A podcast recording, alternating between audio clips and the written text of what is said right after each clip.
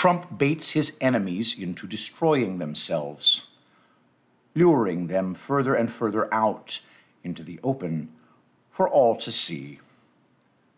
By Brian Cates. Death by a thousand cuts is not pretty, especially when that death by a thousand cuts is being inflicted on an old man who appears to be suffering from dementia and increasing feebleness. In the above screenshot, I've compared a photo of Joe Biden from 2015 with a recent photo of Joe Biden from 2021. At his recent Hawaii snafu, he demonstrated where Biden waited almost two full weeks and through two different vacations to finally mosey on over to the island of Maui to regale the increasingly angry locals with bullshit tales, including how he almost lost his precious 67 Corvette Stingray to a small house fire. There is nothing Biden touches that he cannot turn to shit. Of course, the swamp is simultaneously trying to take Donald J. Trump out with their own death by a thousand cuts strategy as they roll out increasingly ludicrous indictments in multiple states against the GOP's frontrunner. All four indictments explained. Donald Trump has been indicted for a fourth time. A look at the charges he faces and what is happening in each case. It's a graphic. The key difference is Biden's cuts are based on real evidence from real crimes that Biden and his family have committed. The cuts Trump is being hit with are a mirage of smoke and mirrors and bad faith reading of the legal statutes. They do not really seem to be affecting him at all. Donald J. Trump on Truth Social, August 23rd, 2023, 7:50 a.m. My interview with Tucker Carlson will be aired tonight at 9 p.m. Sparks will fly. Enjoy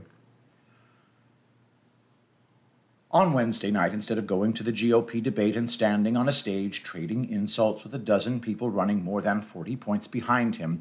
Trump will be sitting down for an interview with journalist Tucker Carlson on the X platform. That interview is likely to top the Fox News coverage of the debate, probably by more than a few million viewers. Carlson's video interviews on X have sometimes generated up to 70 million views just to hit some of the recent high points. Interview with Vivek Ramaswamy, August 17th, 43.7 million views. Interview with Tristan Tate, August 6th, 48.4 million views. Interview with Andrew Tate, July 11th, 107.3 million views. Pretty sure these interviews were warm ups for the big one coming tonight. Trump may well hit north of 200 million views by the time that video interview has been up for 24 hours. This is because there is intense interest all around the world when it comes to Trump's legal cases and the prospect of his winning another U.S. presidential election. What might end up being bigger than the interview is the coming mother of all mugshots, which is scheduled to be taken on the afternoon of Thursday, August 24th, when Trump travels to Fulton County, Georgia to be arraigned and to pose for a mugshot that will undoubtedly become an iconic image.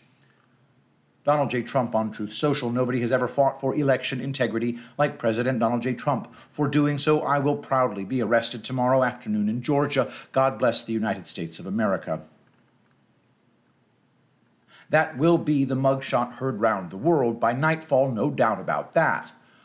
Another intriguing post the former president made today is this one Donald J. Trump on Truth Social. For the first time in three years, brave American patriots will be able, in court, to show how the presidential election of 2020 was rigged and stolen for those RINOs, radical left Democrats, communists, Marxists, fascists, and others who say don't look back, look forward, they either do, know, do not want to reveal the answers because they got away with murder, or are fools and cowards because we now know the answers to all of the fraud, irregularities, and cheating, and we cannot let it happen again. Now you can read this post that Donald J. Trump just made on Truth Social as demonstrating he is delusional if he really thinks he and his co defendant team of crack lawyers are going to be allowed to prove anything about the 2020 election theft in Georgia in a state or federal courtroom. It could also be read as demonstrating that Trump knows something is coming that cannot be stopped. We'll have to see how this plays out. Some people expect that this is going to be a show trial, and it doesn't even really matter what defense Trump and his fellow defendants attempt. The judge and a biased jury are going to vote to convict no matter what. What I've learned over the years from observing events like this is that hot takes are pretty much worthless. The Mockingbird media have been slathering it on thick for up to three weeks now, how inescapable the fate is that awaits Trump and the 18 other defendants. They are all as good as already in jail, to hear them tell it. However, when you come to actually look at the indictment and research it in accordance with the actual RICO statutes in Georgia, glaring, massive, and humongous holes appear in the charges filed by Fulton County DA and rapper groupie Fani Willis. About half these allegations used to build the claimed RICO criminal conspiracy for which Trump, Rudy Giuliani, Sidney Powell, Jenna Ellis, and the rest are indicted for are patently and manifestly absurd on their face. D.A. Willis is going to hand some team of line prosecutors in Fulton County with a shit case where they are going to have to try to argue with a straight face that Trump, using his social media to ask people to turn on the OANN news channel or Mark Meadows asking for some phone numbers, were key steps in a criminal RICO conspiracy. This trial is going to include some line prosecutor trying to argue with Mr. RICO himself, Rudy Giuliani, the guy who wrote the book on RICO when he busted the New York City mob with it back in the 1980s and early 90s about a RICO criminal conspiracy Rudy was supposedly involved in. I do not envy the line prosecutors, whoever they end up being. All this is, of course, assuming this shit case even makes it to trial, which is not a given at all. Right now, after the arraignment of all the defendants, the discovery phase begins in earnest. And here's something about that I don't see being mentioned in the fake news. Either ignorantly or by some weird design, Fani Willis has assembled a dream team of crack lawyers around Trump who all happened to be the exact same legal team Trump was using to investigate and gather the evidence of the blatant highway robbery we affectionately refer to as the 2020 presidential election in the state of Georgia. Rudy Giuliani, Sidney Powell, Jenna Ellis, John Eastman, and about five other lawyers who will be at the defendant's table invested months of hard work in digging into the Georgia election fraud from November 2020 through the summer of 2021. So it's not like they don't know what records to subpoena or what evidence to enter into the court record. They know quite well what evidence they want to submit. They were not allowed to present any of this evidence they collected in any of the civil cases in Georgia. Judges often dismissed the cases on procedural grounds before perusing any of the evidence. It will be exceedingly hard to pull that off in a criminal trial to convict all 19 defendants, including a former president of the United States, while not allowing them to mount any evidentiary defense against the charges they are facing. Excuse me for saying so, but Fani Willis does not strike me as being the sharpest knife in the drawer. If she's going to try to match wits by proxy with Trump and Rudy and Sidney, she can be my guest. Trump, the strategic genius, lures his enemies into destroying themselves as he walks away laughing. Trump is an attention magnet, and something I've been talking about for a while is in play here. Have you noticed in their zeal to take him out before the 2024 election gets here, they are dropping all pretenses of norms and civility, not to mention constitutionality? Trump has been performing a public service for the past eight months, using himself as bait to lure these corrupt people and institutions further, and then further, and then even further out into the open, out of the tall grass of doublespeak, lies, pontification about preserving democracy and saving the republic. The key point many are missing as this fascinating drama to get Trump has unfolded these past few months is who's being exposed on the right. As they frantically try to get Trump off the ballot for this next election. The left? Hell, we expect them to pull every dirty, rotten trick at their disposal. There's no revelation there at all. No new knowledge is gained from watching Democrats and fake news do their jobs. No. What's been quite illuminating is how Trump is flushing out those who've been secretly working with the Uniparty behind the scenes to steal elections, to cover up election thefts, and gaslight the base into moving on and accepting you lost and just try harder next time. And here I do not mean the usual Con Inc. hacks pictured below. We haven't been listening to these people in years, and we still don't. Ronna McDaniel, Karl Rove, Ben Shapiro, Jonah Goldberg, Rich Lowry, Bill Kristol, Stephen Hayes, George W. Bush, Mr. Megan McCain, Ben Domenech, and Ann Coulter. I'm talking about people who spent the last years since the election theft pretending to be Trump, MAGA, America First supporters until they realized that Trump was not only serious about running again, he has a real shot at winning. All of a sudden, they turned out to not be all that enthusiastic about a Trump return to the White House. Not only have these former Trump supporters enthusiastically jumped aboard the sunken good ship DeSantis, they've all but swallowed their tongues when it comes to commenting on and criticizing the blatant lawfare being used against the man they hope to unseat for the GOP nomination. Suddenly, we were getting a barrage of Trump lost fair and square. He was just a shitty candidate in 2020. Nothing was stolen from him. Damn it, just move on already. On top of, Trump has been indicted four times now. He can't win, so time to abandon him and find somebody this corrupt system will allow to win from people who, up until about seven months ago, were all rah, rah, rah Trump. Well, excuse me.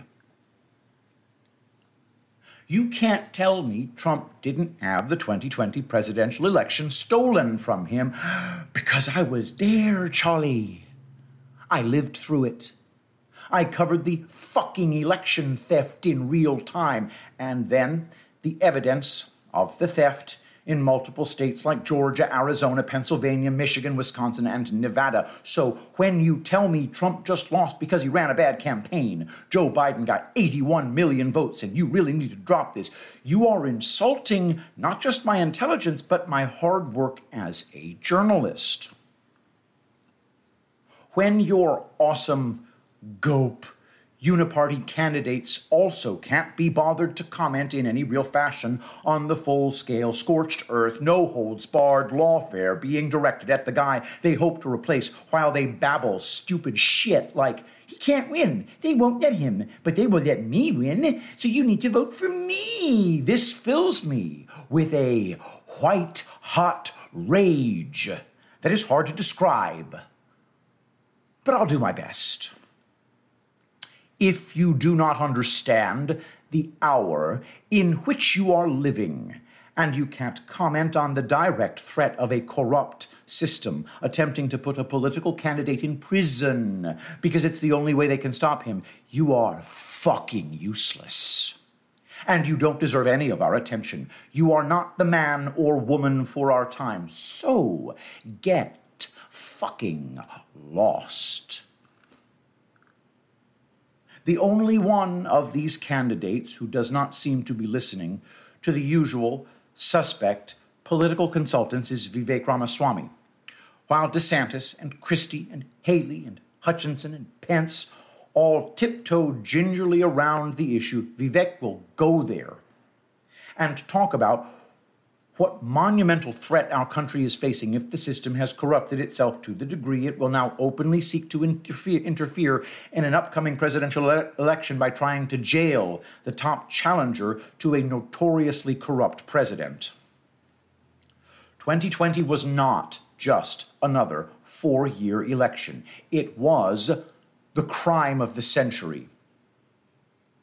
The American people had their choice nullified and were saddled with the Biden crime family instead. We can see all around us here in America and around the world, especially in Ukraine, how that crime has affected everything.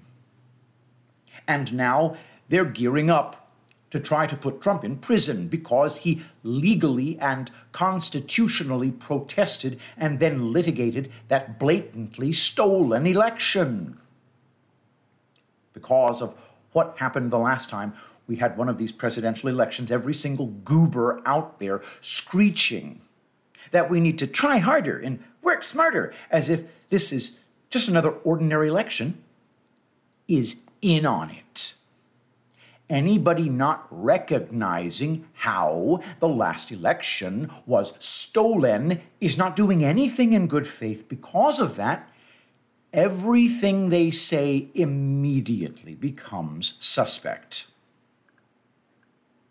This is why the DeSantis campaign was always, at its heart, utterly doomed sold out to its big donors, DeSantis could never openly and forthrightly talk about how Donald Trump had 2020 stolen from him, even if he had wanted to. Instead, DeSantis, like all these other candidates not named Trump vying for the 2024 GOP nomination, warbles and burbles uselessly about campaigning smarter and trying harder to win in a rigged system stacked against them, where the winner is going to be whoever it is that those pulling the strings have chosen, the one they have the most control over.